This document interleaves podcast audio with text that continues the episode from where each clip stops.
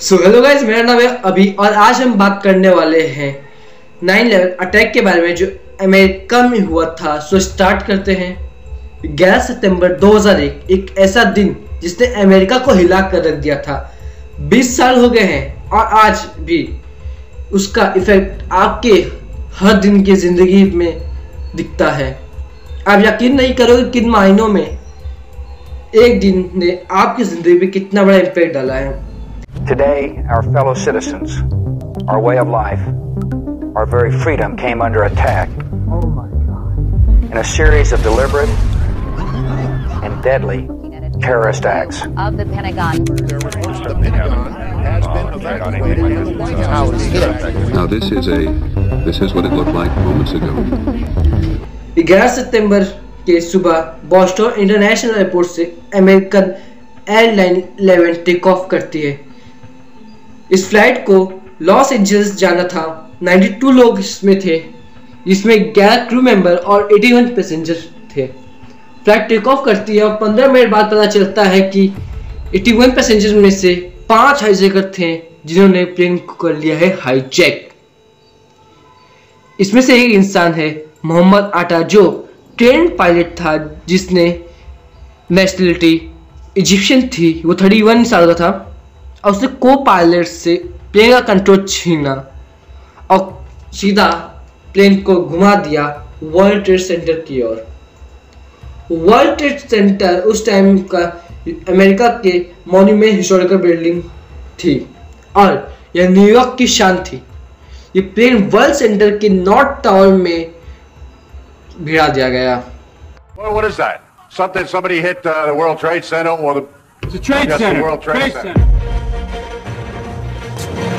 It's 8:52 here in New York. I'm Bryant Gumbel. We understand that there has been a plane crash on the uh, southern tip of Manhattan. You're looking at the uh, World Trade ये crash होता है सुबह 8:46 AM को उस वक्त के president George Bush वो Florida के एक स्कूल में घूमने जा रहे थे रास्ते में थे और उनके वाइट हाउस चीफ स्टाफ को जब ये खबर मिली तो उन्होंने जॉर्ज बुश को बताया और वो भरोसा ही नहीं करते वो कहते हैं कि श्योरली वो जो पायलट होगा उसको हार्ट अटैक आया होगा Sir, it appears a small twin engine prop plane crashed into one of the towers at the World Trade Center in New York City.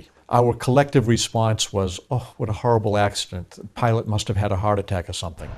और उसी का सत्रह मिनट बाद यूनाइटेड एयरलाइन फ़्लाइट 175 को भी हाईजैक कर लिया है पाँच हाईजैकर द्वारा और फिर पायलट से प्लेन को कंट्रोल लेते हैं और उसको वर्ल्ड ट्रेड सेंटर के साउथ टावर में भिड़ा देते हैं।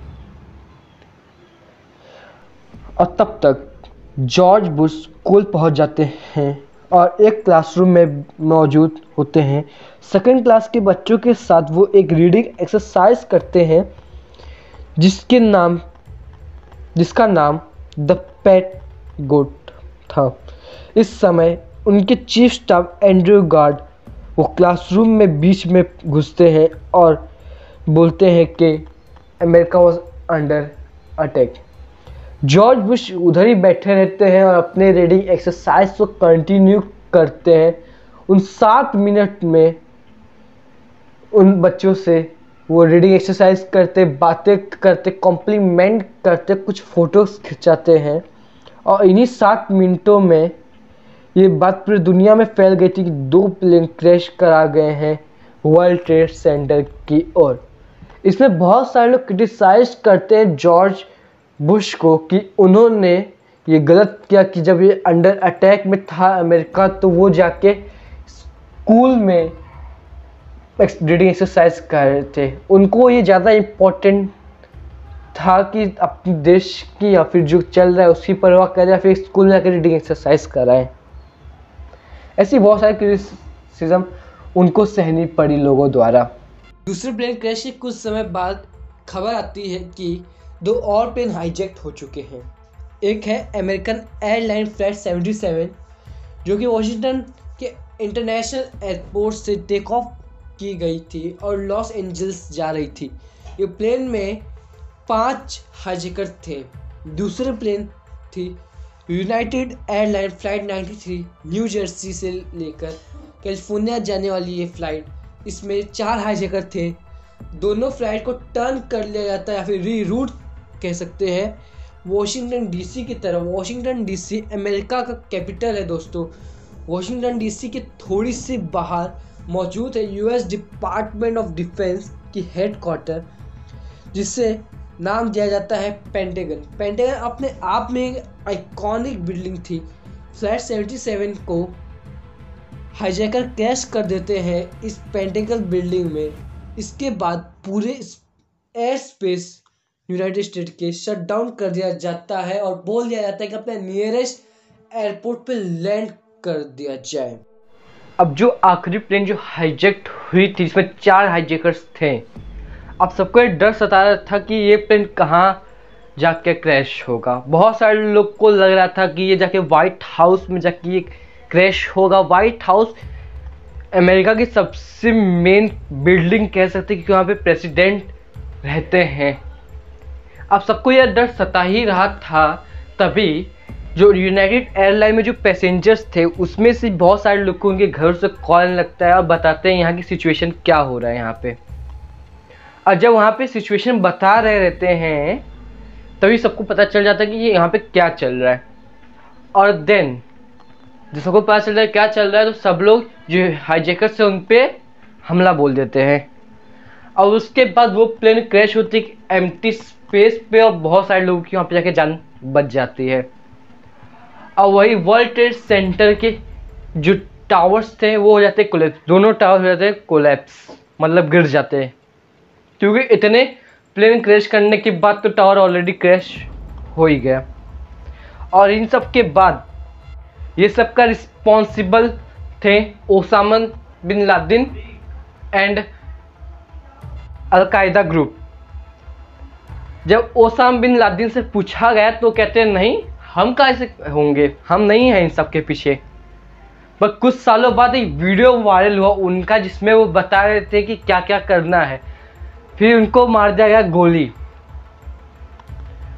और इन सब के पीछे का रीज़न बताया जाता है कि कहते हैं कि कि वो अमेरिका मिडल ईस्ट में इंटरफेस कर रहा है इसराइल का साथ दे रहा है, ईरान में सेंक्शंस लगा रहे हैं और मुस्लिमों पे अत्याचार हो रहा है।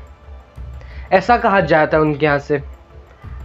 अब इससे उनको लग रहा कि कम हो गए होंगे। ये कहते हैं कि हम अमेरिका को सबक सिखा रहे हैं। बट इसका तो उल्टा हो गया। मुस्लिमों पे और ज़्यादा ही होने लगे अत्याचार। अब इसमें शिकार हुए सिख सिख लोग।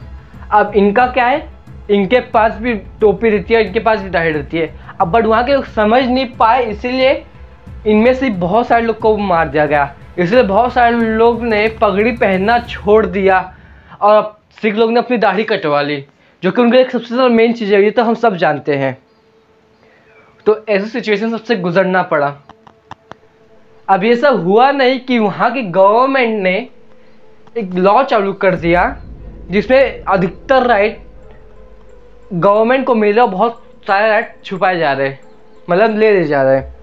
और स्पाई हो रहा है उनके ही लोगों पे और और इस कारण बहुत सारे लोगों को तकलीफ़ हुई, उनको बिना इजाज़त के उन पर इस पर स्पाई हो रहा है। और ये सब में 2003 में पायलट्स लोग को वहाँ के गन थमा दिया गया कि अगर ऐसा कुछ सिचुएशन होता है अगली बार तो आपके पास राइट रहेगा कि आप उनको शूट कर सके। तो उसके लिए उनको ट्रेनिंग भी दी गई, ऐसे नहीं कि सीधा थमा दिया, उनके ट्रेनिंग में मिली। अब, फिर एयरपोर्ट में पहले क्या होता था कि सिंपली आईडी दिखाना पड़ता था और मेटल डिटेक्टर से जाके बस बैठ जाना पड़ता था। बट अभी नहीं, अभी बहुत सारी चीज़ आ गई जैसे कि कौन कौन से लिक्विड आप लेके जा सकते हैं? आपको लैपटॉप सब कुछ बाहर दिखा के दिखाना पड़ेगा। और बहुत सारी चीज़, जो कि हम जानते भी हैं। पर पहले ये सब नहीं था। पहले नेशनल था अमेरिका में था बस। फिर ये इंटरनेशनली फैल गया। और आज के समय पे हर लोग ये यूज़ करते हैं, जो कि यूज़ होना भी चाहिए।